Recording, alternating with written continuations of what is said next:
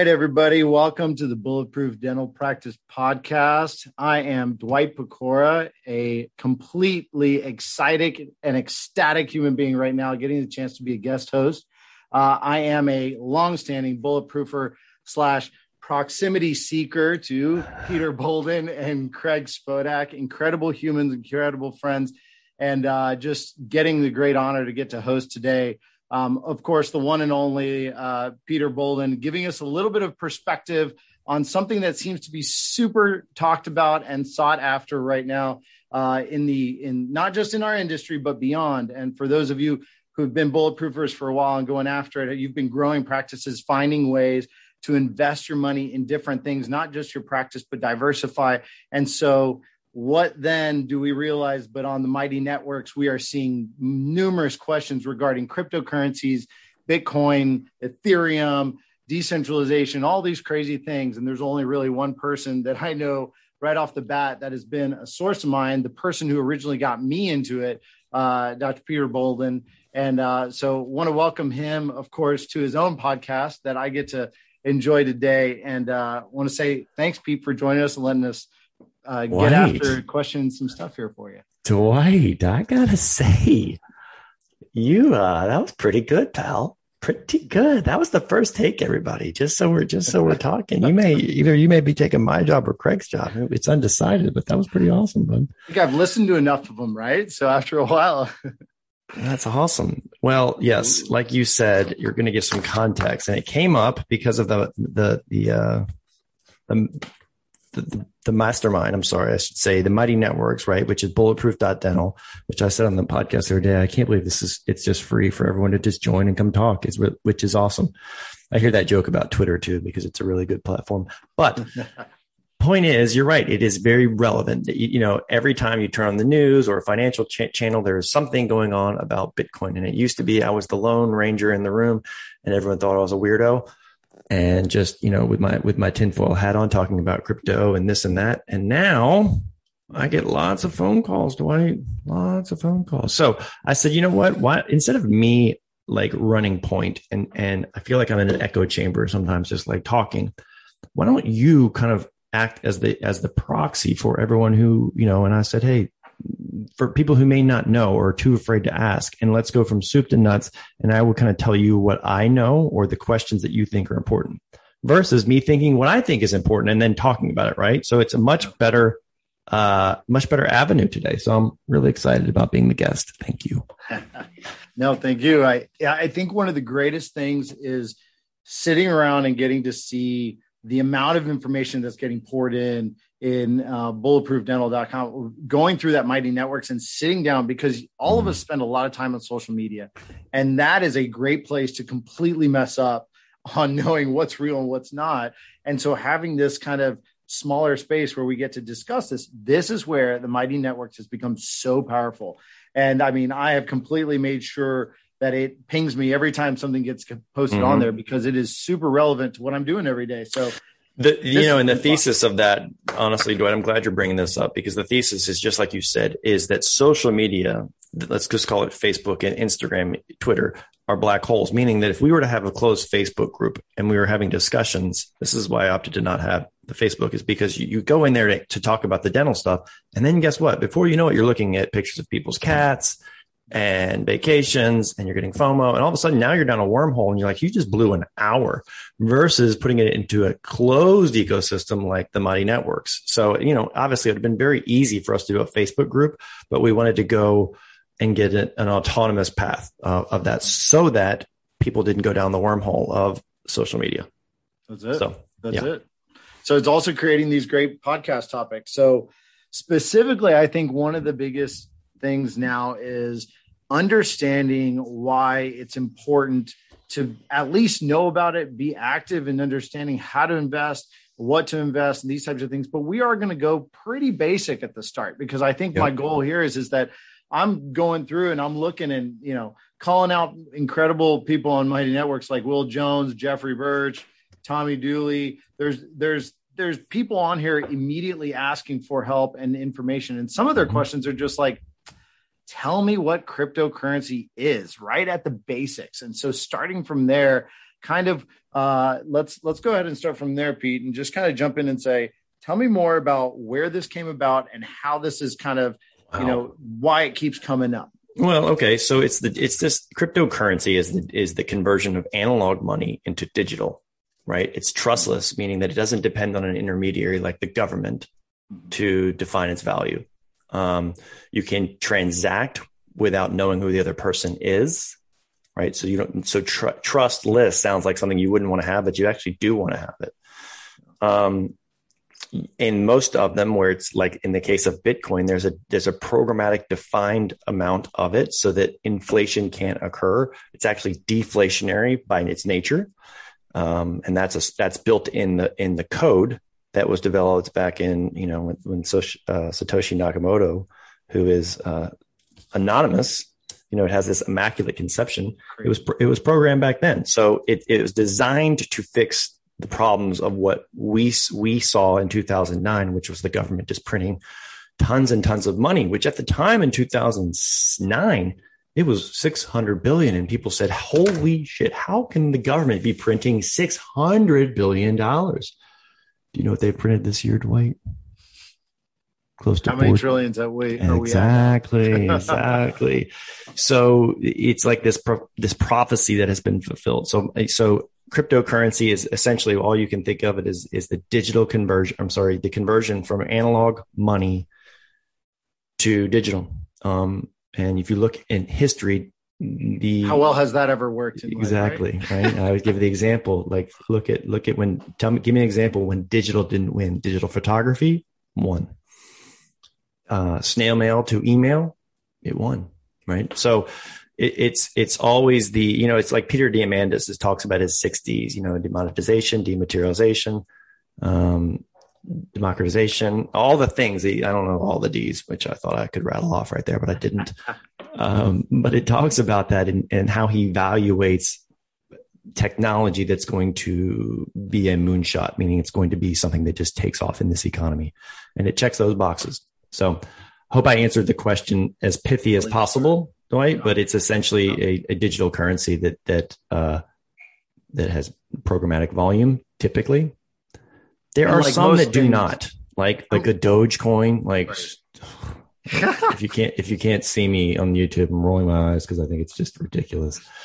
I don't. I'm not a fan of like meme meme coins and shit coins and stuff like that. So I'm not going to talk about them. But for you know, there's one digital asset, and to me, that's that's Bitcoin and and as we kind of go into specifics in particular you know opinions of peter Bolden and others we we will make the caveat just say hey fyi disclaimer this is not financial advice for anybody this is just some clarity for everybody to understand it is it is for me I know I feel it that way, but it's because I'm close. I love Peter, and I would take I'm his advice kidding, because bud. I already have.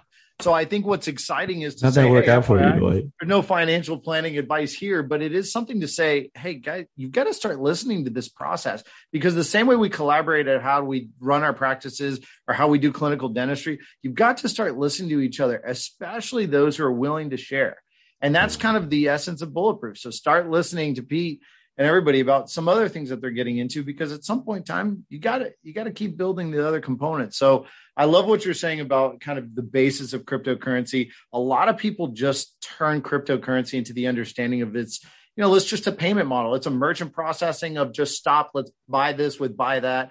And it's a currency, but there are many, many other functions to cryptocurrency beyond that. And essentially kind of the, the architecture it sits on. And it's, you know, many, many ideas like you sit here and you hear about how is this safer to do it, you know, digitally, because mm. everybody's talking about people stealing people's identities and things like that. And so I kind of wanted to open you up the, the chance to kind of and I've sat through your talks before regarding blockchain and things like that.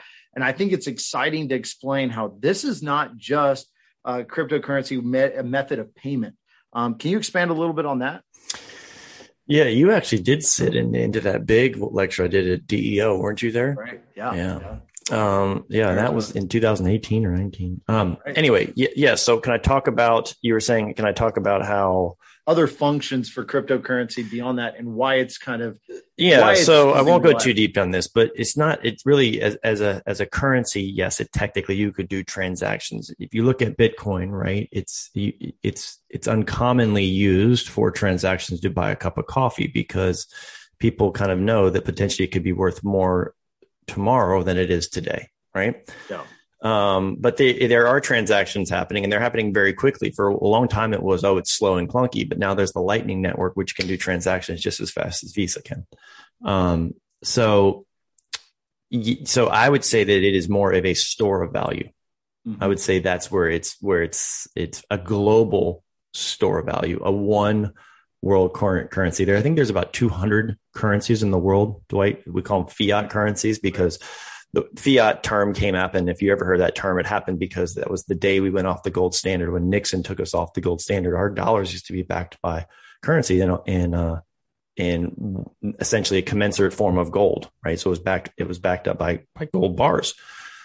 When we went off of that from a temporary standpoint, um, when Nixon took us off, we went into a fiat currency, which basically means it's backed up by reputation or the goodwill of a government. Right. So there are lots and lots of fiat currencies, lots of them that can be manipulated. So Bitcoin, as I illustrated before, can't be manipulated beyond its code. It's it's a it's a consensus value, meaning that it's a supply and demand, and it's worth whatever other people think. So um, so then so that's one purpose of it. There's there's more that happens with things like Ethereum which Ethereum you can look at more like I, I give people the analogy. It's more like the app store where things are built upon the platform, something called smart contracts, which are really neat, which are, which are a, basically a disruption for attorneys, in my opinion, because it, it's, it's a disintermediation. It takes away. So you programmatically say if, if X happens, then distribute Y or, and they can be more complicated, but it's a digital handshake, if you will. Yeah. Um, and then there's uh, lots of other things, right? There's there's securitized token, there's fractionalized tokens, there's all sorts of things. But it's essentially if it can be done digitally and if it has value, it can be it can be um, tokenized or coinized, if you will. Okay, and to, so and, it's and beyond. It's, yeah, go ahead. Go on. And to simplify, it's kind of like you're just talking about the tip of the iceberg when we're talking about these currencies, right? You're really kind of it's the beginning when we first when the internet was first started the the reason it was discussed was it was called the you know will you internetwork with me it's because my computer was directly mm. linked to yours and we were connecting to a series the interwebs the interwebs right? the interwebs right? right that whole concept yeah but that was just like us talking about the beginnings of bitcoin or these first but it's really the layering of these contracts and all these other Correct. processes and legal and then all of a sudden discussing this decentralization of finance and the bigger things that can come from this type of technology. But it's confusing. I, it, you know, if you get on it as a, as a newbie, let's just call it, and you look at like all the available cryptocurrencies, there's probably 6,000 of them, right? And, and really the only ones that are worth anything are, are in the top 30, right? The platforms that are not zombie platforms, but it's overwhelming to say like, oh, what do I do? And I don't know what these stand for. And I don't want to read all these papers and such. So it is daunting. Um, Dwight, but I agree with you. It it is still it's still the first or second inning in this kind of scenario. So you consider it more of a revolution, industrial, the next component. The fourth. It's yeah. the fourth industrial revolution, right? That combined with big big data, combined with AI, right? Um, right. It's not one plus one plus one, like I just said, equals three. It's one squared because they're all they're all compounding on each other. Mm-hmm right? So that's that's so that's the speed of Moore's law. It's called, right. and I don't want to get too nerdy on you, but sure. yeah. um, but essentially, it's it's the acceleration upon acceleration of technology. Things are happening much quicker than they used to happen because of all what I just said. Yeah, man. Oh, it's an ex- it's an exciting concept, but one of the things is also understanding when you go back, and I've I've got like the side of my head. I know there's people out there asking this question. It's like you said, there's I could jump on and buy different types of coins, but you said some are worth more or actually worth or have actual value. So in the Peter Bolden scenario, where would you say that something like Bitcoin has more actual value? And you would say because it's more tested, it's tried and true, or you know, how would you define the fact that it has more value or consistency? And I'm interested. It's the net. It's the network effects. It's the same reason that Facebook has value, right? It's the more distributed nodes they're called um, that makes it stronger. So it it doesn't. Um, I, I, forget the mathematical calculation, but it's it's not every one every additional user doesn't add you know n plus one to the power of the network. It's actually the square root, and that's a uh, I forget. I think it's is it Metcalfe's law but it's it's a network thing. You have to look that up, right? Maybe someone, if they're listening, can. I should know this, but it's essentially the power of the network and the power of the consensus, and the fact that um, that millions of computers are running nodes um, or running, and basically they don't know they don't they're unless the internet goes down, it's not going down. And, and and people always use that as well. What happens if they take the internet down? I say if they take the internet down, we got bigger problems Amen. Right. Bitcoin being taken out, right? I mean, you got bigger issues. Yeah. So anyway. Well, I think uh, that's that's one of the things. The power of consensus. I think that's that's also you know I'm going to ping back to earlier today. Um, I was on some for the office hours, and Craig was bringing this up during the Mastermind talk, and we've got we've got these office hours for Mastermind every week. And what was cool is it was brought up. You've got these visions for your practice, but you have to pivot your bit your business to the market you're in and not get so steadfast focused. And that's kind of what you're talking about. In the end, our environment and our market is what controls, and it's that power of consensus. And I think that's what's driving so much of this. And because I did look it up before, I noticed that there's been an estimated close to 2,000 cryptocurrencies have failed right off the bat. Some yeah. of them were frauds. And They're designed, things. a lot of them were designed to do that, though, Dwight. Right. So, like, you know, so they are designed to be what's called pump and dumps, where where they come on. You, I mean, look, I could create the Peter coin in probably ten minutes right now. Right. Really good. Right. I could just say I want to have uh, 50 million. We're going to distribute it. I want to be an influencer. I want to go on there and sell my coin, and I could get out and dump it, and it can be built on Ethereum. I would build it as a, as an ERC20 token, which is called, which are what most tokens are built on. Is the is Ethereum's platform.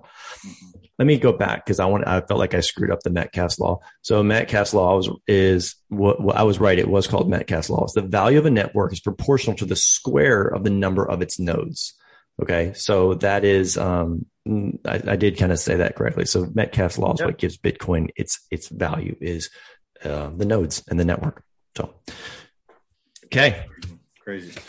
So tell me a little bit more as to why. Um, so if you were to say in the end, people are trying to dabble a little bit in cryptocurrency, they're finding themselves saying, okay, well, what I need to figure out before, you know, before I start really deciding how much I'm going to double down is there's this concept of getting off 0 mm-hmm. that I think that you really charged me with mm-hmm. a long time ago. And I think it's probably the most valuable piece of advice when it came to cryptocurrency. And, and it related a little bit to just kind of once you're in it, now you want to know more about it. And yeah. I, I, wanted you to give that same advice you gave me. In particular, when I got in, I got in on Bitcoin and Ethereum. Those were my two kind of jump ins. And, and that was kind of my process. And I went through Coinbase. And of course, there's a bunch of different ways. And we'll talk about kind of that is a big question, keeps coming up. Where do I go? How do yep. I do this? But I'm interested in hearing that advice again, because I think it was the most powerful thing for me to hit the trigger and kind of move forward. And it's been a big impact on me.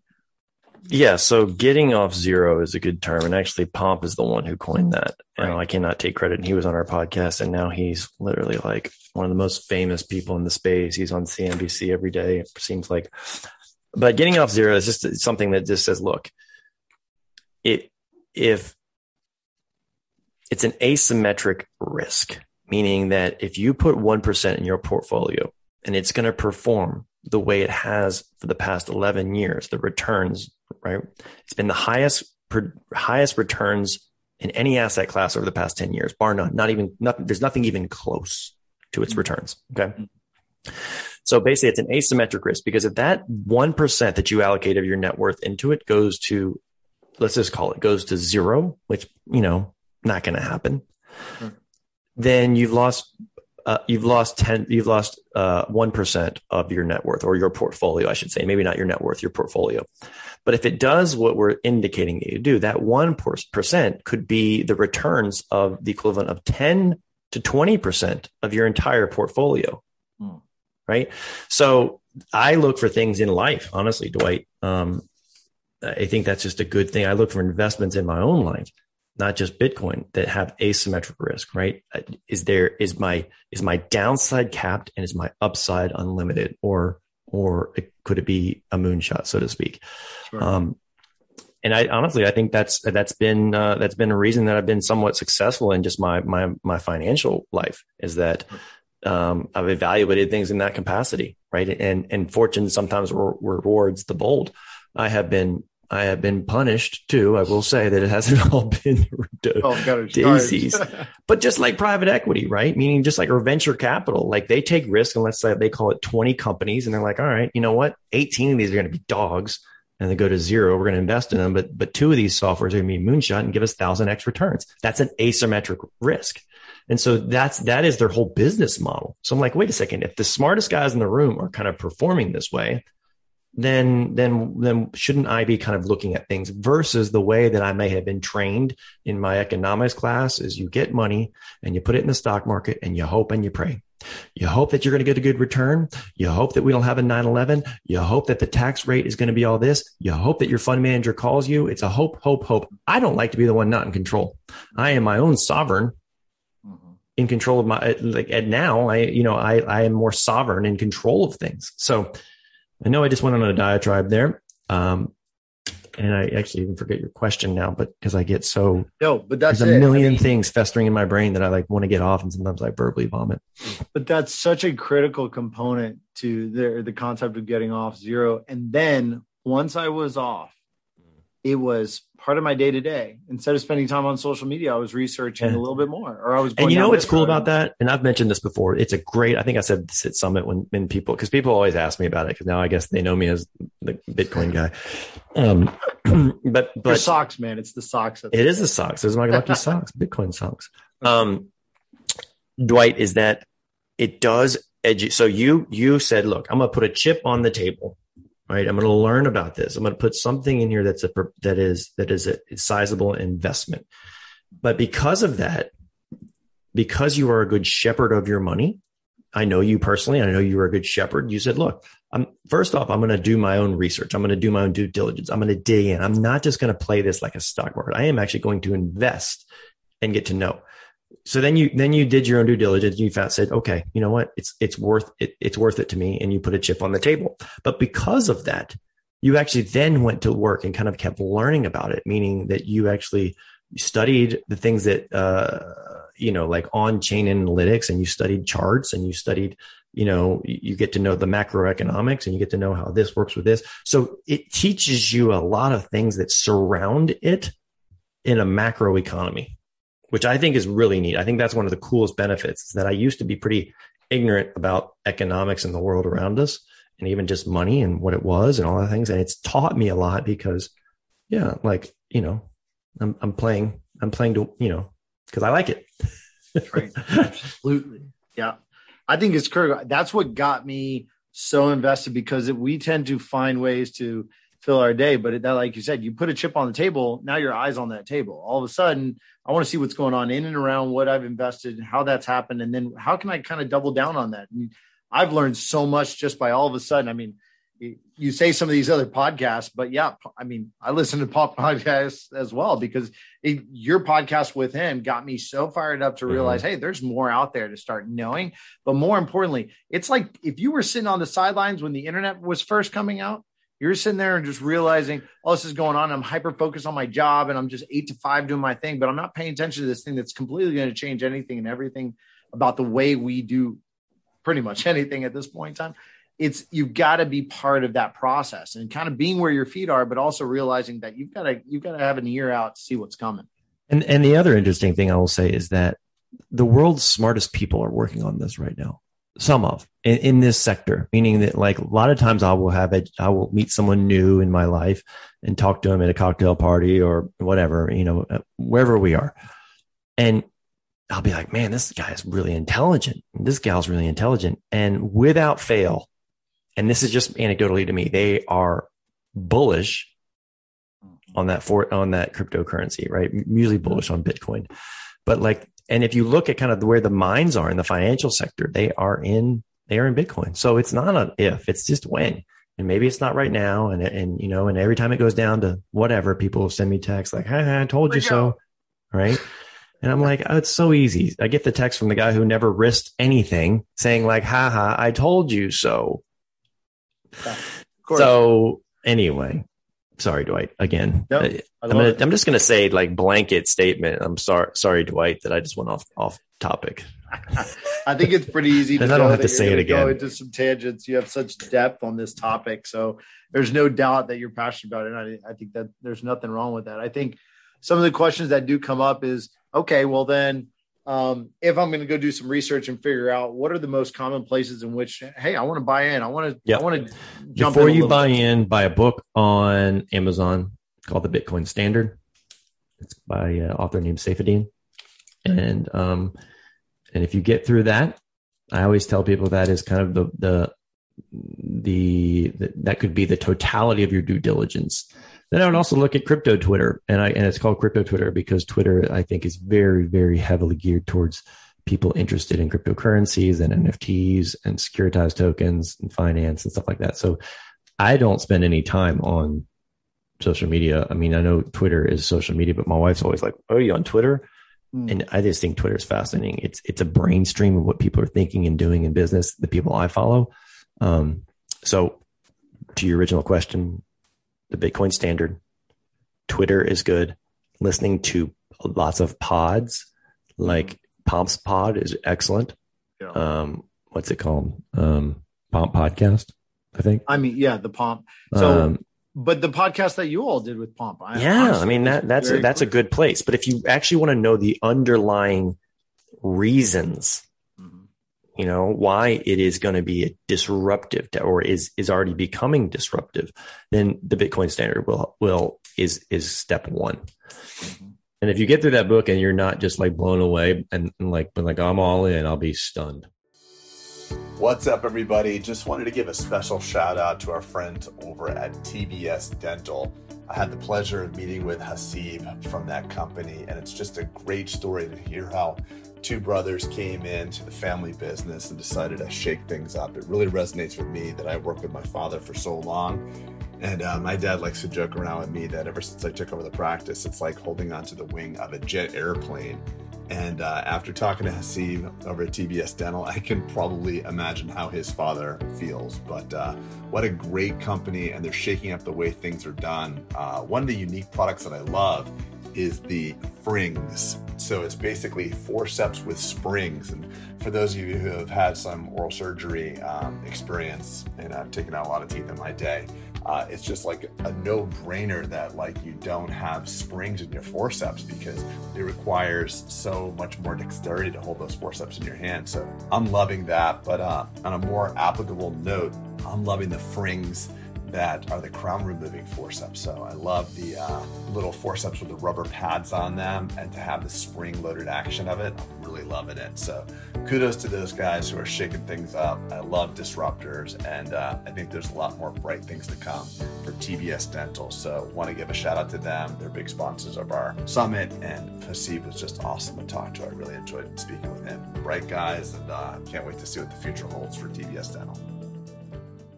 We had a session during the uh, OG mastermind uh, and uh, there was a session where you came on and there was a little discussion because different people in the mastermind wanted to discuss it. And we spent one evening. yeah i went through a training on it Yeah, we went through a training, and ironically, Bitcoin at that time was around sixteen thousand, I believe. yeah Uh, right now, according to my Coinbase account, it's at forty-eight. Um, and it had it had gone up to 64 and then you know people freaked out and it went and dropped down to 30 and then it's coming right back up and all these other components. And now it's people are either consistently like with everything else in life right? If they're either hyper reactionary or they're bullish and they stay onto it and they and they make things happen. And i think that's that's one of the biggies. Now talk a little bit about getting on coinbase and getting on some of these places. Like where do where do people buy yeah the easiest great question. This is this is where we start getting into the how which is my Yeah. favorite uh, you know i like to tell people the steps i like i like to know the steps. So coinbase is an app. Go to your app store and download it. There's others that you can do but coinbase is the original exchange. Um it's probably the most it just went public as a matter of fact. Um there are others like voyager and i mean there's so many, but um, look for, I would say, look for a US based custodian. When I say custodian, it, custodian means an exchange because a custodian is going to be where you hold the coins. and that's a whole different topic. Mm-hmm. so mm-hmm. I I actually buy on Coinbase. I use Coinbase Pro, um, which is more of a, a a different kind of it's more like the stock market where it's a bid and an ask and you can get you don't have such high fees but if you're just looking to like dca or dollar cost average which i think is the best improved most the best method into entering into the space um coinbase is good you'll have to upload and it's legit. Like it's not just an app and then all of a sudden you give them your credit card and you're, you're off to go. You yeah, have it to, was a process. It was oh yeah, it's, K, it's KYC and AML. So KYC yeah. stands for they have to know your customer. They have to know their customer. KYC, know your customer and ALM. They have to prove that it's not anti-money laundering. Yeah. And that is, that is set up by the SEC in our country. So it is legit. There's someone physically looking at your, your account and whether you're approved or not. And, and it's just approved on basically um, an identity thing, right? Can they prove that you are who you are and you're not using this for, um, you know, you're not sending this maliciously to um, a terroristic country. So that is step one is getting approved on, um, on Coinbase. And then you, then once you're approved and your account's in, you put in your credit card information or link your bank. Mm-hmm. And then they let you start buying at certain cadence. And I forget what they start you out at, but right um, if you're wanting to to do large sums of, of money right out the gate, if you've read the Bitcoin standard hypothetically, and you're saying, "Dang it, I'm all in," and you want to play big, then you can then you can straight up just wire money to them. But um, but they have a phenomenal reputation, even though everyone in the space doesn't love them. They are they are still the the 800 pound uh, gorilla. And I think sometimes we we get a little overwhelmed at the concept, but honestly, yes, it was hard because they had to confirm everything. But the app's super easy. And it that's another thing that kind of woke me up to some of the things going on out there. And of course, I went in, bought Bitcoin, kind of some Ethereum. I really love the technology around Ethereum and everything around it. And then the second component for me had to do with kind of stopping and realizing, well, there's more on here. There's more going on. And I it, it's interesting because you brought it up in the yep podcast you had just posted regarding your your epic arbitrage and and the process relating to managing debt and which which you know I highly recommend to anybody who's out there trying to figure out kind of especially young dentists out there with debt in particular student loan debt. If you have not and it is not a long podcast. We are not long-winded like we're talking about incredible crypto right. I think I but it was it. a quick and it was easy. And i mean i i heard it. I listened to it a couple times during a run yesterday because i said to myself you know what? The concepts here then you try it out on something a small debt component like you know the the debt for going to school and all this but then you start using this kind of stuff and going down a road on debt and how to manage it and going down that uh, uh, managing other debts as you're building and scaling businesses. Super yeah and it's a good lesson. It's arbitrage and yield and right? And so these get into like more higher level. This would be economy kind of 301 kind of if you will right? It starts getting right. into higher level techniques. So i i was hesitant to even post that pod yesterday but sometimes you get podcasts that's like, whoa, way over my head. I don't, I'm not really interested. But other times you got to meet people where they are. So I felt like the questions that I've been getting recently were enough where I was like, you know what? I'm going to take it up a notch and, and maybe someone's not ready for it now, but they may be down the road. Um, and, um, so yes, I, I, agree with you, Dwight. That uh, on on the arbitrage discussion you brought up on that podcast, what was super interesting was the discussion of something that we all then see on our Coinbase account once we start deep diving. Mm-hmm. Is you're seeing the USDC component, and you talked about obviously moving that over to Celsius and getting that you know right hand to left hand discussion on the arbitrage. And the the exciting part is to realize when people are, are weary about one thing or another, explain a little bit more specifically about USDC, if that's something that I can pick. So yeah, USD. So there are things in crypto uh, verse that are something called stable coins, and they are pegged one to one to the value of the US dollar. Right. So it's no better, no worse than the dollar that you can, the, the fiat dollar that you can hold in your hand. So that was kind of, that was kind of the thing. So a USDC is a one to one backed is a one USDC is equal to it's just a digital currency, right? US digital dollar. And so I take that, buy it on Coinbase. You actually buy those for zero fees. Um, you buy stable coins for zero fees on Coinbase. And I sent that to a different platform um, on because Coinbase doesn't give you the yield mm-hmm. that some of these DeFi platforms do, like Celsius, Celsius. or BlockFi. Mm-hmm. Um, and it was just seeking yield because like right now we have to be desperate for yield right now, Dwight, especially in this environment where, yeah, I know the government is printing the, oh, we're, we're, we're not in inflation anymore, but everyone around, everyone knows who, who lives a life in America right now knows that everything's more expensive. Period. Full stop. Right.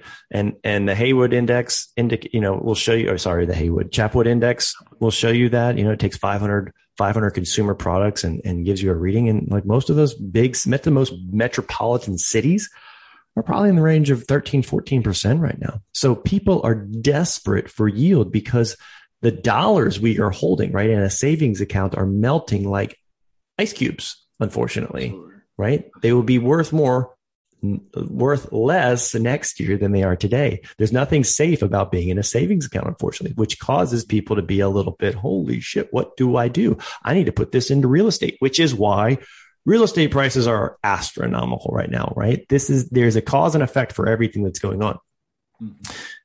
So, um, so stable coins are a great way to just, uh, instead of having to wire money around and, and, and go to the bank and ask permission to use your money, which is ever tried to make a big large wire by the way? Yeah it's exhausting.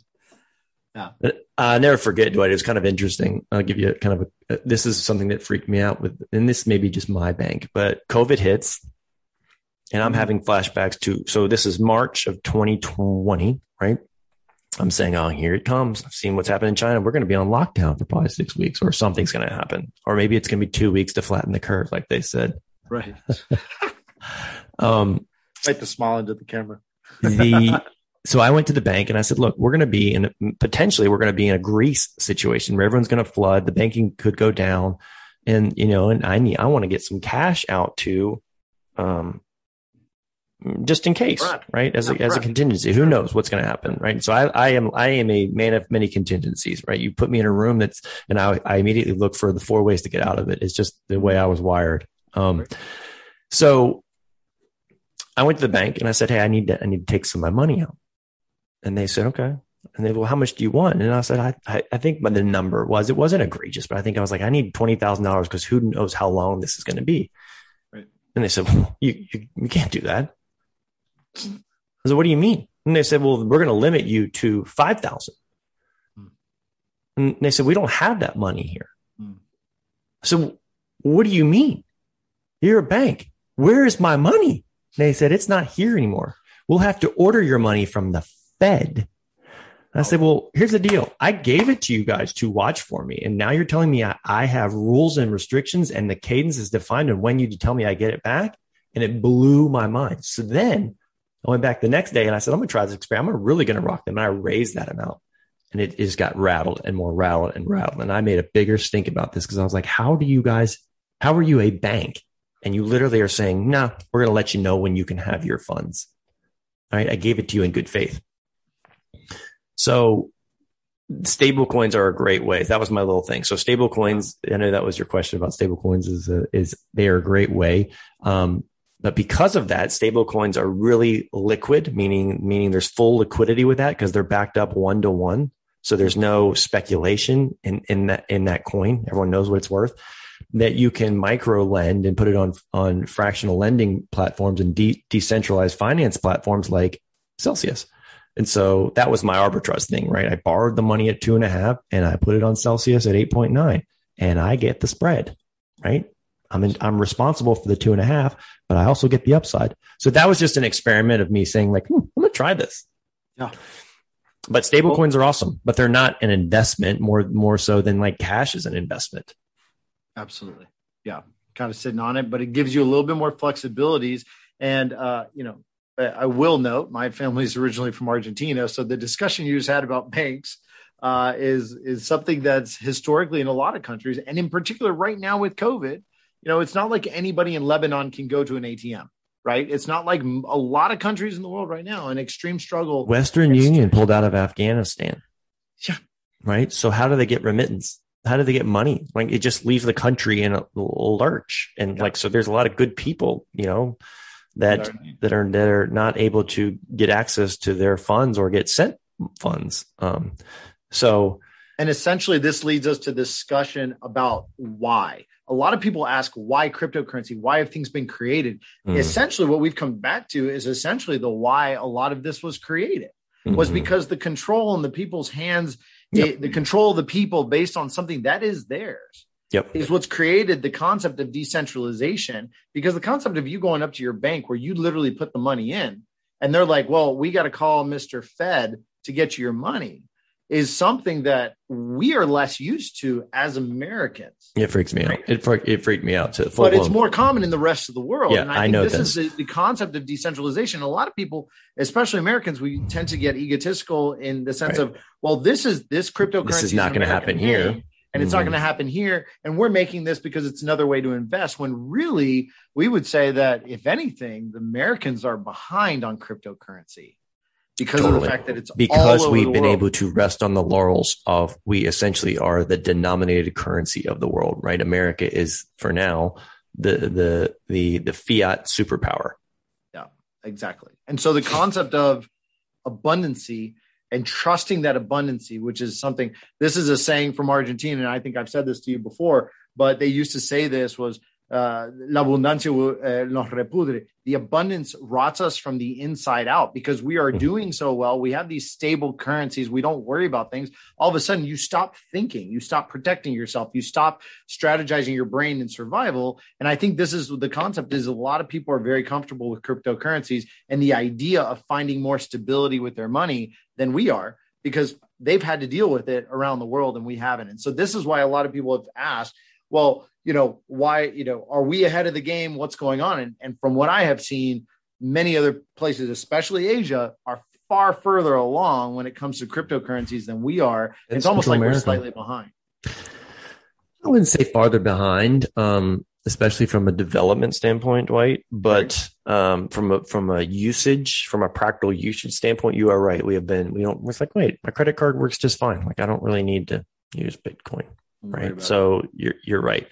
Um, i will say from a store of value though america's done done pretty well and from a mining capacity now meaning i know we didn't get into that but but essentially mining is what securitizes the network those nodes what i was talking about. And so america is is is pretty strong in that department um, because china actually banned it and shut it down the mining mm-hmm. because they want their digital one to be takeoff. And because no one can control Bitcoin, no sovereign government can control it. They said, we don't like this. We want to control all of our shit. Yeah. Um, so you're right. Central America and, and parts of Asia are, have been, you know, in lots of Europe, like mm. Estonia and Latvia. And like, there's places I know those aren't like great, crazy, uh, financial capitals of the world, but they're, you know, Greece has taken off with it, you know, because um, they don't trust their currency as much. Yeah, so they're like, oh, yeah. got to find something else. Yeah so it's just it's just fascinating. And i think this is goes back to what you said about um, learning. And and when you start tiptoeing in start putting a chip on the table you start learning about the like why a why was money created? B what are the struggles that we americans don't have to deal with? And and this is a global problem right? If there's 200 currencies and the government defines what they're worth how is there not manipulation in that right? In the inner exchange, which is called a forex, right? Forex is, is, is inner exchange of money and people make livings on doing that, right? The arbitrage and, and selling it here and buying it here and trying to flip it here. Um, but it's just, it's very clunky and it's very confusing. Um, so, and it's all based on governments of the world yeah. as, as opposed to having one that's decent, that's hundred percent decentralized, can, cannot be inflated right, is borderless. It's permissionless. It disintermediates a lot of transactions. You don't have to go to the bank and ask someone to use your money. Mm. I can take my entire wealth. If I was, if I was someone in, in Latin America and I was worried that the government was going to overthrow or take back my property or take or seize my wealth at a bank, I could move across the border with a seed phrase in my brain, which is the code to your kind of all of your, your, your assets I could walk across with that, memorizing it. I could have that that bank in my brain, if you will. Hmm. That's the power of it. Yeah. That's the power of it. You can walk across with billions of dollars in your head. With that Good. being said, would you say this is a big question that I know somebody who's close to us once asked us said, Well, when do I sell?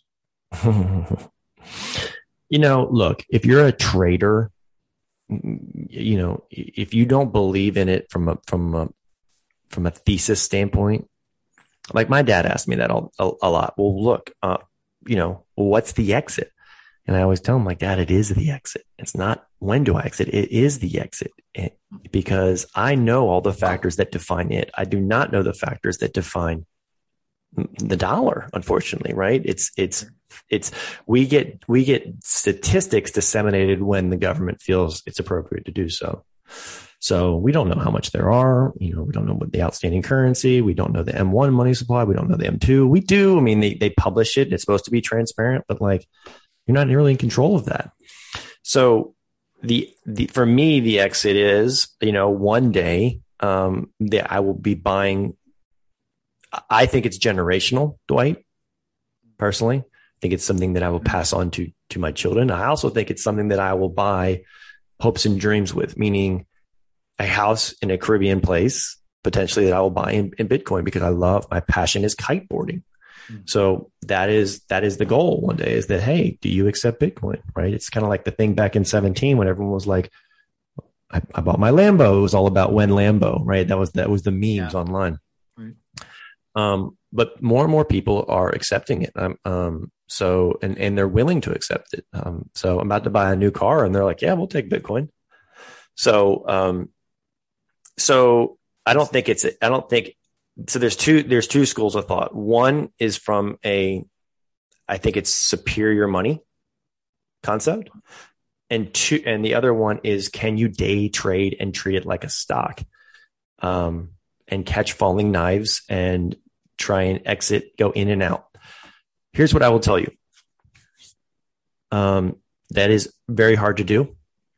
It's a volatile creature You can't live and die by the swings. And if you think you're that, if you're that good, I mean, there are people who've made money with it, but you have to be really, really good with trading it. Additionally, once you go from Bitcoin, which is property by the SEC, and you convert back into dollars, guess what, Dwight? That's a taxable event. Okay. So now, just like selling a building or selling any piece of property, depending on how long you held it for, it's either capital gains or ordinary income. If it's less than 12 months, it's ordinary income, um, which can really erode some of your stuff. So, um, you know, that's another reason is that I don't want to have a taxable event in a conversion because I'm not into trading. Um, mm-hmm. so long winded answer, but there, I think there's two two camps is all I'm going to say. One who are like, I'm going to pass this to my children, and the other who are like, I'm going to make some money. Mm-hmm. That being said, I did promise my father that when it gets to X amount, that I'm going to take my capital. I'm going to take my my uh, my funding capital and and take it off the table. That's cool. Right. So then it's just then it's like no longer it's you know it's you know I guess in, in the casino world we call it house money exactly. Yeah. So um and luckily because I've been a cuckoo for so long it's you know it's it's um it's, it's getting there. Right. Yeah. I mean it's awesome. uh you know I mean it's definitely there. It's just when and and it's still gonna honestly it's still gonna pay me to do that. But I kind of made that promise and I think it's maybe the responsible thing to do. Um but whatever. Well, I think it just kind of leaves it as fun. And you you go back to the concept of paying for things. And I'm going to bring up this question as we're we're headed towards a wrap up, but just Jeffrey Bursch's question on Mighty Networks, which again I continue to say like this is the place to ask these questions, especially now as we're mm. turning these into podcasts and then kind of deep diving. People who don't, you know, you you don't have Peter's cell phone, but you want to be able to get Pete to have some ideas on these things. I asked the questions here. And one of the things I loved his concept is who is interested in becoming a cryptodontist. uh, and, you know, the idea here is, is heading in and how it's going to affect us on a, not, we've tackled a lot of personal as a business for sure. It's going to change a lot of industry, but in dentistry, how do you see this impact? How do you see this cryptodontist concept start kicking in? I'm, I'm interested in hearing going down that direction as it does relate to a lot of this? How will you be considering and accepting Bitcoin or crypto as payments and things to that degree, or considering discounts for those who do? Yeah. So I guess what he's saying is cryptodontist is someone who accepts it, right? Right. As a dentist. That's, that's how we're term. That's how we're defining our new term. Yes. So in February of of uh, February 21st, I'm looking at this press release of 2018. We started accepting it, right? I did a PR and it was mainly just to jump on. It's on my website right now. Um, we have actually had people pay nice. using it, uh, mainly. Ethereum. No one has paid in Bitcoin. People have paid in Litecoin and Ethereum. Um, so it is not this like flood to market, this amazing thing that's going to enhance, you know, all of a sudden you're going to go from like doing you're not going to increase revenues by by by accepting cryptocurrency. I do think it makes you look a little more relevant today's day and age. And I think it's just good for the space to say, look, come as you are. We'll take we'll take your your currency, whether it's crypto or or US based currency.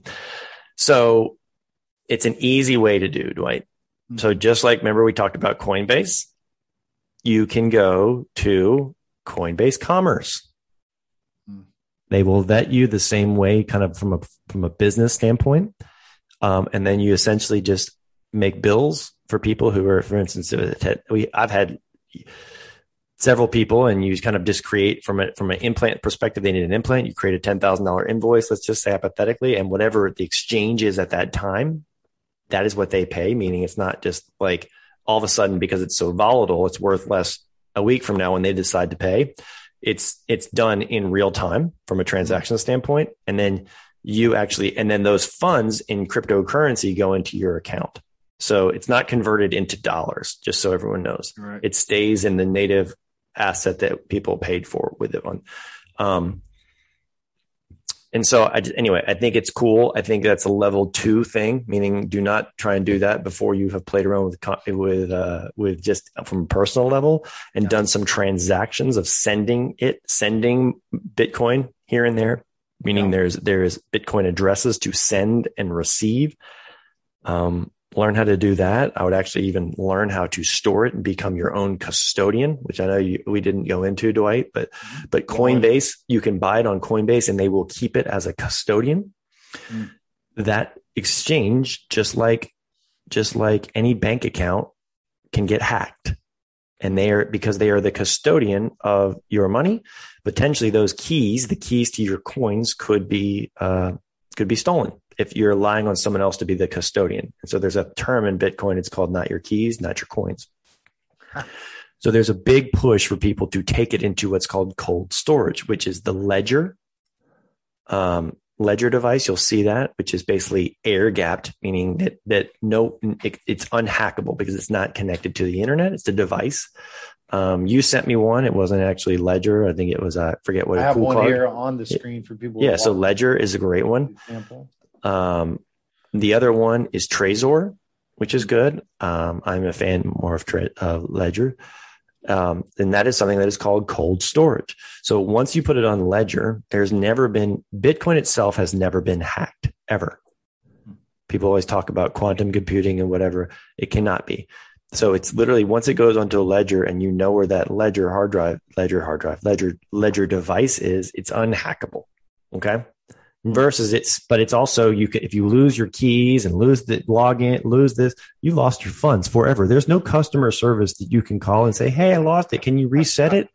It is gone forever Okay. So you've got a little batch of uh, cold storage ledgers stuck in a safe somewhere that you'd never worry. Yeah. About. So mine are something called multi sig, which it requires more. So so again, I, Dwight, I am very deep into this, and I won't bore people with the level, but my protection is crazy. They are in different geographic locations, and they are called multi sig and multi shard which means that it takes more than me as being the signature to do it. it, it you can't complete the transaction unless one or more of the devices actually authenticate it. Okay.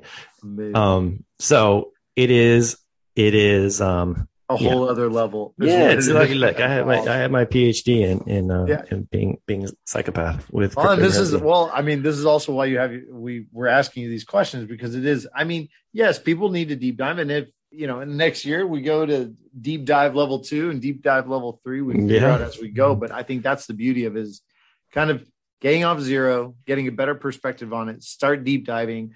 Do you see any other areas in which dentistry in particular is going to start seeing it other than, you know, kind of merchanting or, or even I do. I do. I mean, it's, it's probably not going to happen for a while, but you know, I said this on stage at, at, um, DEO. I think that eventually we're going to get into securitized and fractionalized economies where where essentially you can fractionize your fractionalize your practice Hmm. through through um, a securitized token. I think that will come into play, and it makes it easier for liquidity for your practice, things like that.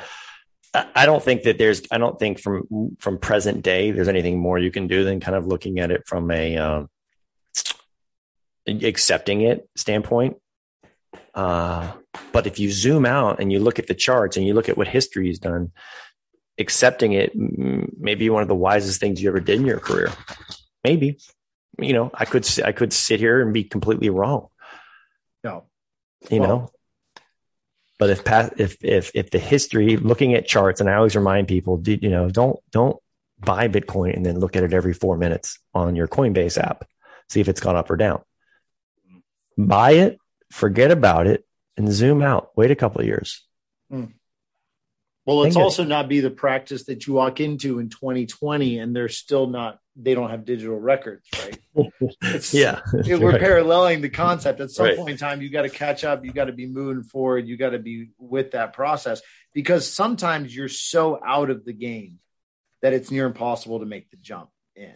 And that's kind of some of the concept that we're stirring people up. This is why we put a little bit of a ping on Mighty Networks, and it was a flood of people asking questions about this because they do. They feel like they're not, it's not even just FOMO. I think it's a concept of saying, this is legitimate enough for me to realize that. I've well, what's the downside? Right? Like, what's the downside in this? In in in in saying that you'll accept it for patients. Downside is you may get an asset you don't want. You don't want to play this game of cryptocurrency. Okay. Guess what? Hmm. You can then get it on Coinbase Commerce. Coinbase Commerce. You can log in and you can immediately convert back into fiat dollars, Hmm. and then wire that to your account. Okay.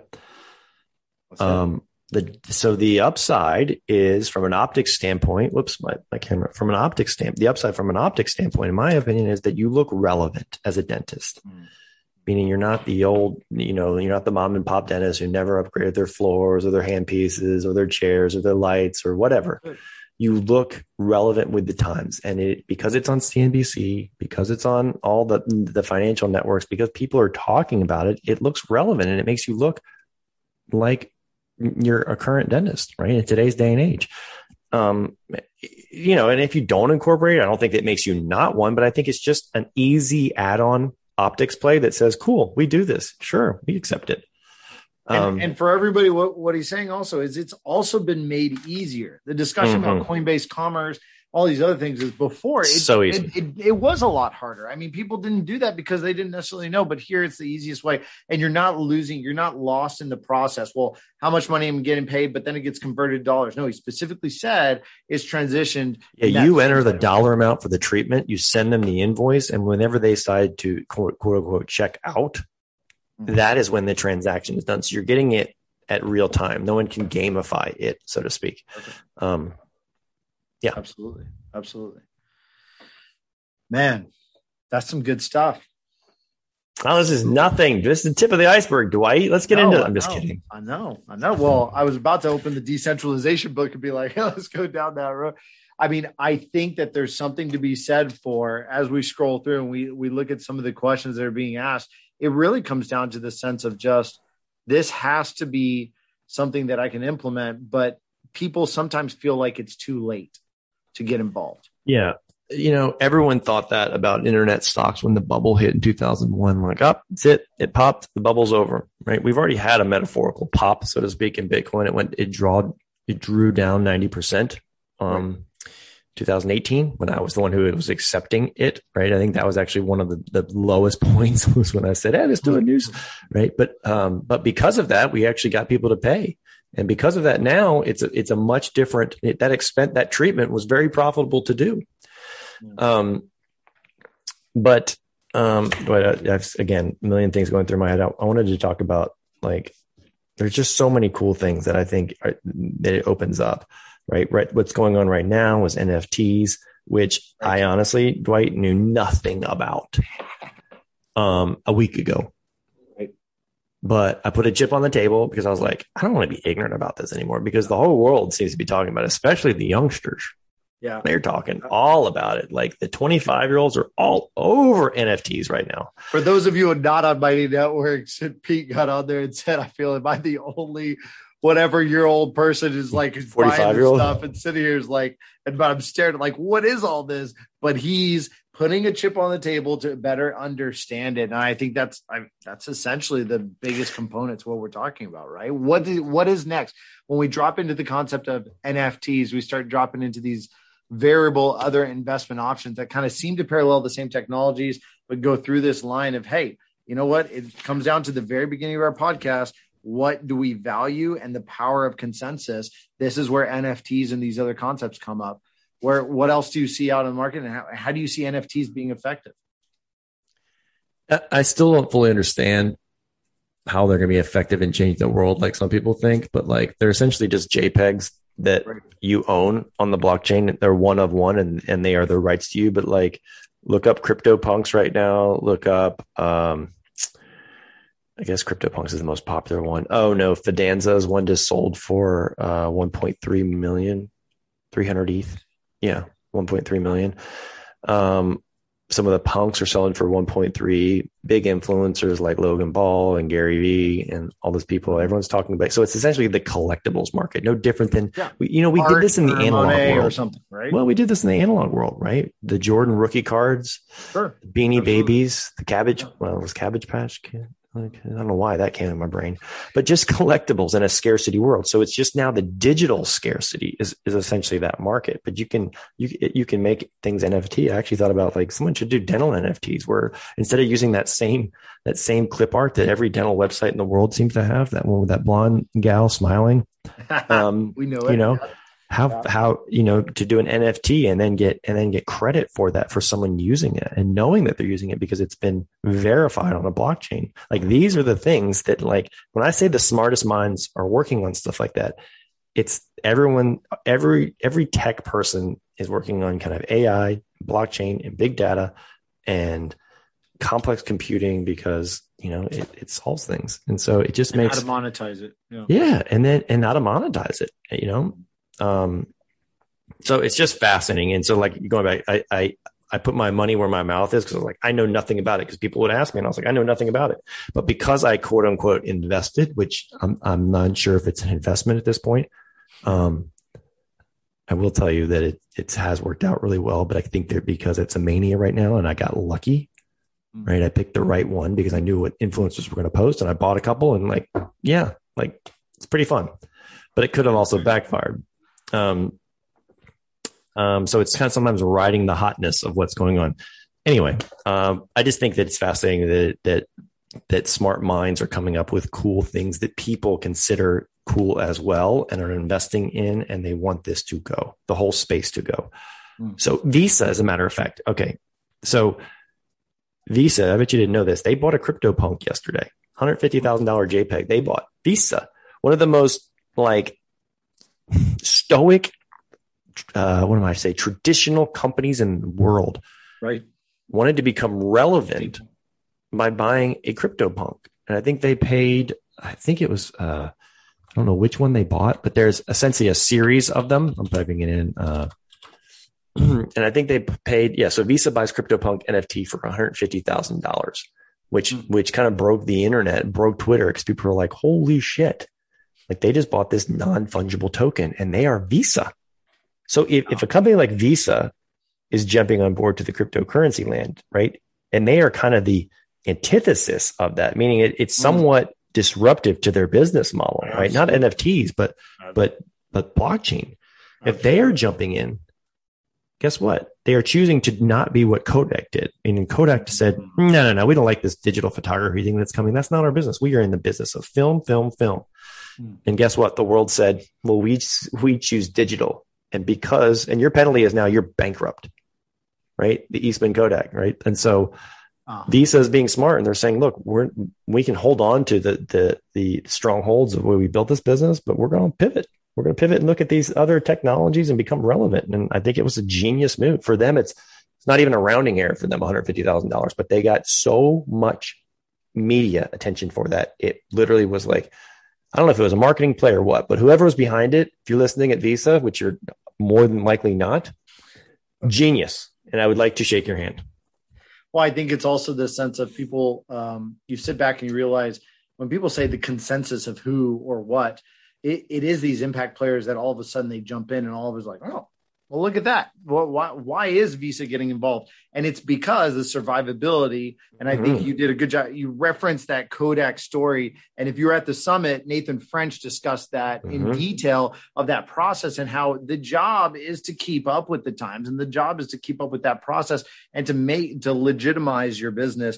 Regardless, get your head out of being just dental, right? We get to the point where we're just hyper focused. You are a business and you are in a business environment and an industry that's consolidating and changing. So what are we going to do to make sure that we're that component, right? And this is part of it. And I love how you you, you put, put the parallels there, Dwight, meaning that yes, yes, today we're talking about cryptocurrency, but you also just mentioned DSOs and you also mentioned, you know, well, you didn't mention dental tech, but at no point as business owners, as, as, as shepherds and chaperones of our, con- of our companies that are in likely lots of livelihoods are dependent upon the decisions we make in our day to day is incumbent upon us to pick our head up out of the sand, to not get lazy, to always be growing and becoming aware of the environment around you. And I'm not saying that you have to go deep diving, but familiarize yourself with things that could potentially affect you down the way. Meaning, like you said, the DSO, meaning technology. Maybe you're not ready to invest, but at least know what's coming down the pipe,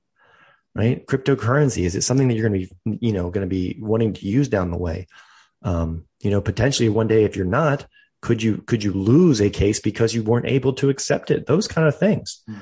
So I, I, just think becoming situationally aware. It's one of my favorite favorite terms, Dwight. Um, when I used to was learning to fly planes, and it, and it was a term that basically said, look, get your head because because plane flying, you can look down at instruments a lot. Okay, you can look down, you can see, oh, I'm flying here. And it's almost like a video game now, the modern, the modern way you fly by. My instructor would say, get your head up and be situationally aware because it's not going to tell you if there's a plane coming to your left and about to smash into you. Mm-hmm. So pick your head up and fly the damn plane. Now, granted, I didn't get my license because I, you know, he yelled at me a little too much and it hurt my hurt my feelings. But I'm, I'm kidding. But uh, it wasn't the right time. But um, but situational awareness, I think, is one of the greatest superpowers you can do. And, and it allows you to never be lazy, allows you to always be in growth mode, whether that's learning about dentistry, whether that's learning about finance, whether that's learning about fitness, whether that's learning about body hacks. Like I just had a, I just had a three hour IV this morning. I got, I got, I got NAD plus distributed. Oh. Yeah, I got an NAD IV. It was crazy. I'll, I'll have to do a different pod on that. Um, but I used to be a bigger biohacker and I went and did it with my buddies who runs 29029, which is an event that you climb Mount Everest. You climb, he rents out a ski slope. Um, and you re- and you climb the distance of Mount Everest up and down, up and down, up and down. It's the 30, 36 hour event, 36 hour event. It's Tommy really was telling me about that. Tommy's weekend. doing it. He's Tommy did it. Group. Yeah. So my partner is partners with Jesse Itzler, um, who's married to Sara uh, Blakely of, um, oh. uh, I'm about to say Swank, um, Spanx and um, and they had this business idea and it's uh it's just it's it's really cool. So i mean i did it with with someone like that because he's like yeah i'm down. I'll do i'll do some of your crazy things. And when his wife was like hey now what are you doing this morning? He's like i don't know. Pete pete told me to do it. He's like i just i just trust him that much. Like he he did the heavy lifting of the research. So like I, i'm in. And that was really the thing. So it was a three it was it was wild though. Like it felt like i was about to go in full blown panic a couple times. Yeah, um, that IV shoot. Yeah, it's crazy. Um, so anyway, I know we did not. There's, I really actually want to do a pod on this though, Dwight. Like so many things I've been trying to get from. I took a COVID hibernation. I will tell you, my diet was the worst it's ever been. The worst it's ever been. Meaning, like if there was a pizza, I ate it. I'm not kidding you. And I don't see, I and I don't too, mean bro. I don't mean the slices. I mean the entire thing. There was a sleeve of cookies it was gone. It was gone. right. And and so I gave my it was an excuse. Like I ate like shit and never worked out for like literally all of COVID. And, and then so I finally went and got a deep, deep physical because it was just time. My doctor was like, dude, you're like you're like literally have 10 years left if you don't meet from a cardiac standpoint if you don't if you don't fix this and he wasn't kidding and so i was like you know what shame on me i've got young children like shame on me so true to form, like I put in the time and like figured out some of the things. And the first thing I wanted to fix is sleep because mm. I was sleeping like shit. And so I wish I could do some pods, but like I've gotten some cool hacks that really help people. I've gotten some cool measurements, like I'm like I just did that. Um, but I've gotten some cool like performance things, and they came out of. And I'm not saying I'm like the world class athlete by no means, but I'm tiptoeing my way out of feeling bad and being bad physically, mm-hmm. if you will, mm-hmm. And kind of learning a lot in the way. But uh, but me, I like to find the path of least resistance. I like to work smart, not not super hard.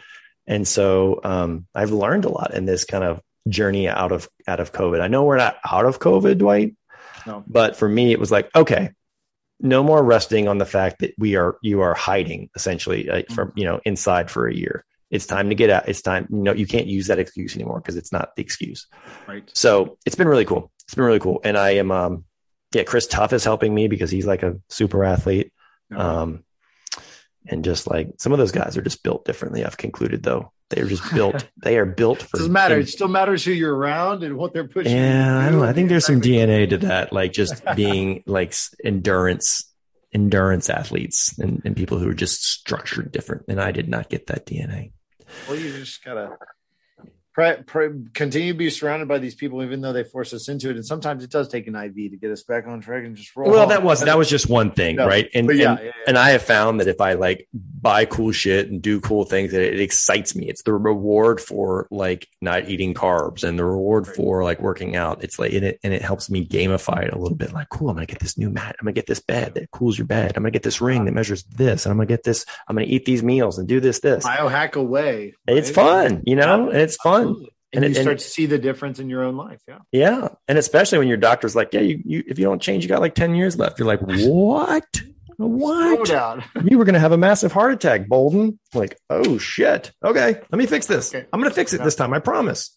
It's crazy. So, I love it. So Dwight, you see how, uh, you see how I just went on a random, random thing, but I do want to have that pod. So, but yeah, all you're doing is introducing us to future podcasts, and uh, go, right? It's a, it's a, tell. It's a tell. I think that's the thing, and you know, it's not just our industry. It's not that's going to change with this. Obviously, there are some industries that are going to change incredibly.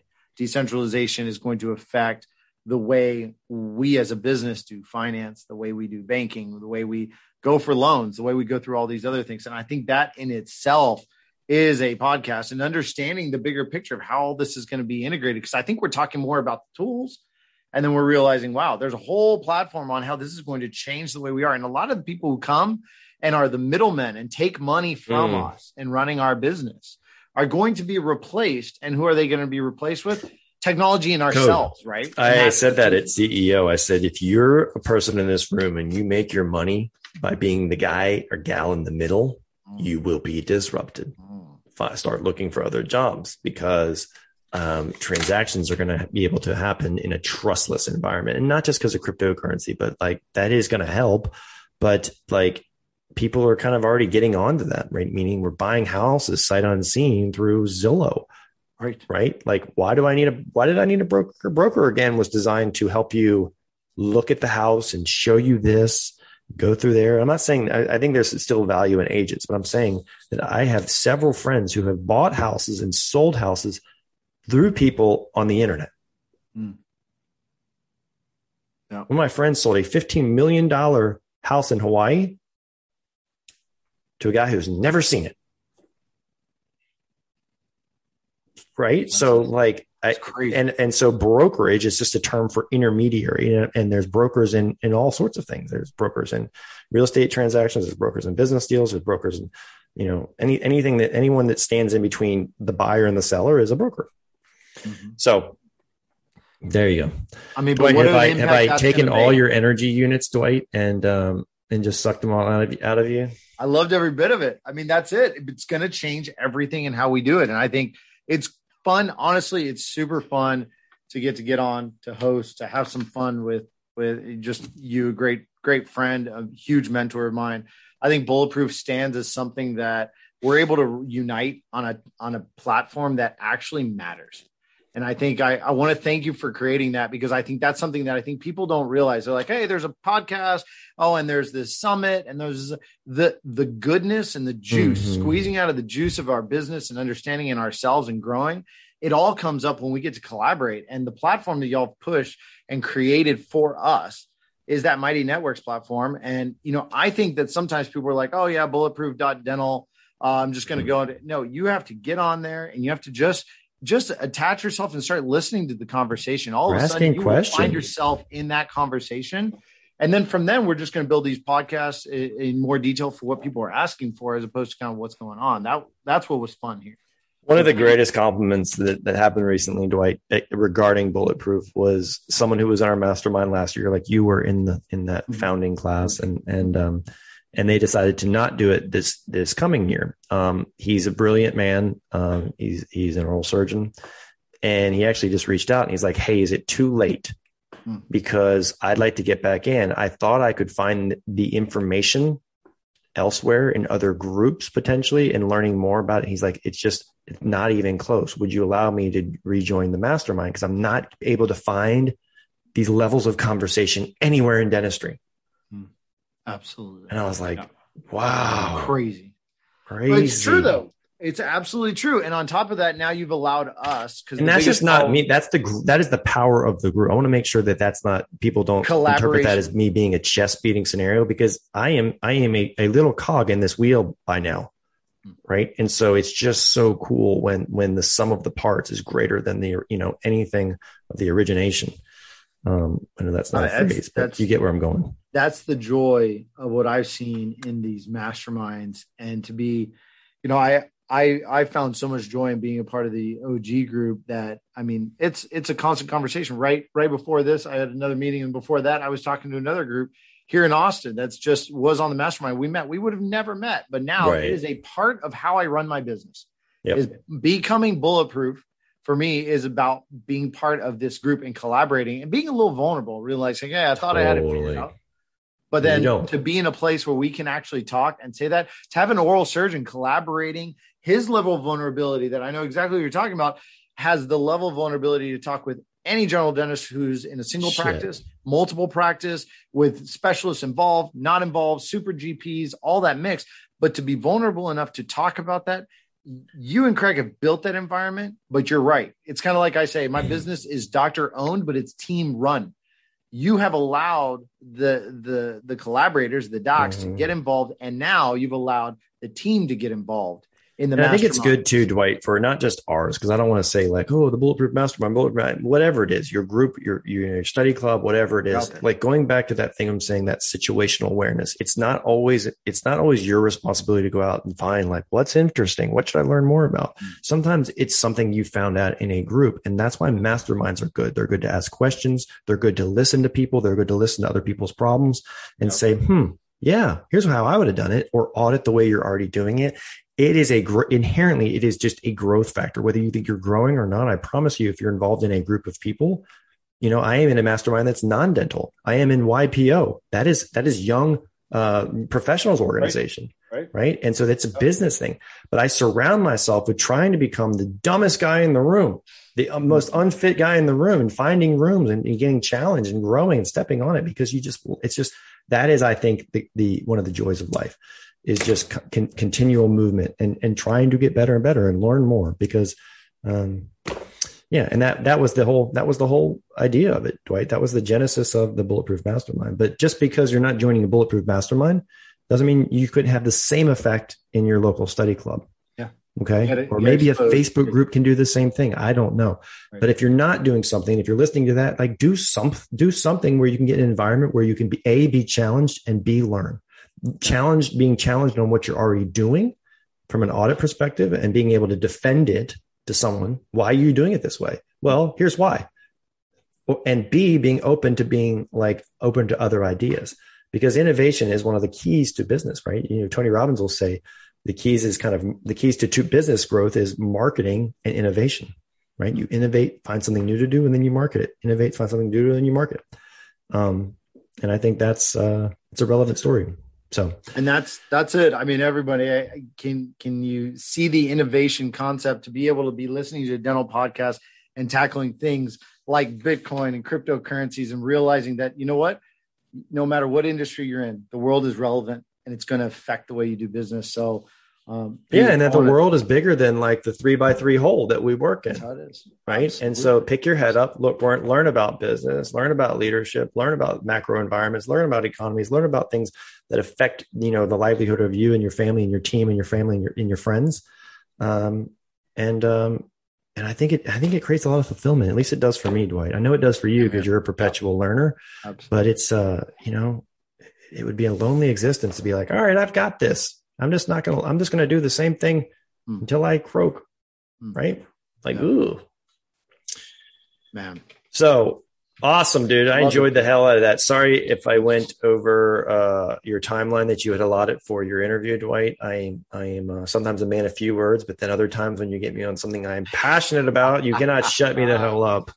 I oh I knew I knew we were gonna run over the hour. There's no there's no chance we'd go deep. If you are someone listening and you're still listening, bless you. First off, and and second, if you still have questions, again, like Dwight's saying, the easiest way is just join Mighty Networks and ask the question. I promise you, I'll answer it, or I'll do my best to answer it. And if I don't know the answer, I'll I will find you the person that can answer it. Um, regarding some of this, because I feel like we left it wasn't comprehensive because it's a very complex subject. That obviously I left some gaping holes in some of that process of the how to. Um, but if you have questions and you want help and you want to learn, then then ask away. Um, again, I think in, in in summary, Dwight, I think that the, the entry point would be read a book, Mhm. the Bitcoin Standard, find other books, listen to some podcasts. Once you've got once you once you like what you've heard and you've understand understood it, then the next step would be getting approved on Coinbase. After that, if you feel comfortable, then maybe look at going into uh, your own custody of sending Bitcoin to your own cold storage wallet like a Ledger or Trezor. And then the next step, I think, would be going into looking into something like Coinbase Commerce because, because by then you'll have enough familiarity with the way things work. Um, yeah. And the cool thing is, just like I've always said, Dwight, if you don't know how to do it, there's YouTube. You can learn anything. And I changed the oil in my jet skis the other day. I think I've used that now. I mean, like, because I was like, I, I don't want to take them to the shop and get them out of the water. So, like, it just watched a YouTube video and changed the oil in my jet skis with this like tool. Like, who freaking knew? Amazing. It's just anything you want to learn is there for learning in on the uni- University of YouTube. So It comes Anyway. down to how much you want to learn and how much you want to yeah, it's an aptitude thing, right? Right. If there's a will, there's a way. You know, um, you know, some things I could learn, but I sure as hell don't want to do them. Like there's a guy fixing the outside crown molding in my house. I'm like, I sure as hell don't want to learn how to do that. I don't want to do that. I just don't want to do that. Oil, sure. Crown molding outside on ladders, no thanks. Love it. Well, thanks again for giving the time. And obviously, it was a huge honor for me to get to chat with you and get to throw Yes. down and be be a, a guest host. You are the distinct. You are the distinct uh, honor of being the only guest host, Dwight. So we need to get you a plaque and frame it, buddy. I'll Because it. I'll put it next to my bulletproof thing from the there you go. Yeah, that's wall right. Your swag holder. swag holder. That's right. But well, thank you so much. And Yeah, uh, you know, like as always, make sure that you all go on wherever you listen to your podcast. Go ahead and and like the process, but also give us feedback. And uh, again, the more the feedback, the more we can get more of kind of what everybody's interested in talking about. But this was a blast. Thanks, buddy. Appreciate you, man. You're welcome. And and Dwight, even though we've had this summit year after year in your backyard in Texas, we are not having the next one in your neck of the woods. it is That's going to be right. Did we say it was uh when was Nashville, that? June, twenty June fifth, twenty twenty second. No, June- no, June second. June 20 second, twenty twenty two. We'll have the landing page up, but it's going to be in Nash Vegas, so um, it should be fun. Vegas. That's going to be interesting, man. Yeah, it's going to be a lot of fun. Yeah. And even though it is a ways out, I will say that it's critically important because I think everybody's going to get going and back at it. And I think it's going to be event after event after event, kind of like this summer was. Everybody goes to a bunch of weddings or a bunch of issues and you know, all these events. I think that's going to kick in next year heavily. So I would, I would start like to- it out now. I would like to honestly, and this is I haven't even talked to Craig about this, but I would, you know, I feel like I'm always so pressed for time in a marketing thing, and I always tell people it could be two two days. I would actually like to do something between now and then and doing a small like marketing two day event for Bulletproof. Um, not even a collaboration, just let me get through like all the things that I have to distill way the hell down in the summit. Um, but again, I think that would be kind of predicated on interest, um, and maybe a small group somewhere. But uh, but I think that would be really cool because God dang, June's a long way away, man. I don't know if I'm gonna It be able to wait to hang out with some of those folks until June. Sounds like we're going to do a virtual discussion on sign up on Mighty Networks and be like, "Who's up for a marketing?" Yeah, well, you can you can run point because I don't I don't want to hurt my feelings or be like crickets. Like no one's signing up. No one wants to No. do it. no, that is the topic that comes up the most. Most questions are asked at marketing at the summits, and that's just the nature because there's. I think in two days I could do it. I think in two days I could teach twenty years. Yeah, man, that's that's that's that's insane. I mean, I've in the end, that's a lot of info, and that is the area you always will run out of time at a regular summit because there's just too much time. Yeah, I think yeah. a marketing deep dive should be epic, and Yep. I think that's the way we got to get after it go. Yeah, buddy. All right, man, Dwight. I appreciate you you being you, and uh, appreciate the time today, pal. And and uh, thanks everybody for tuning into another episode. And we will see you next time. There, everybody.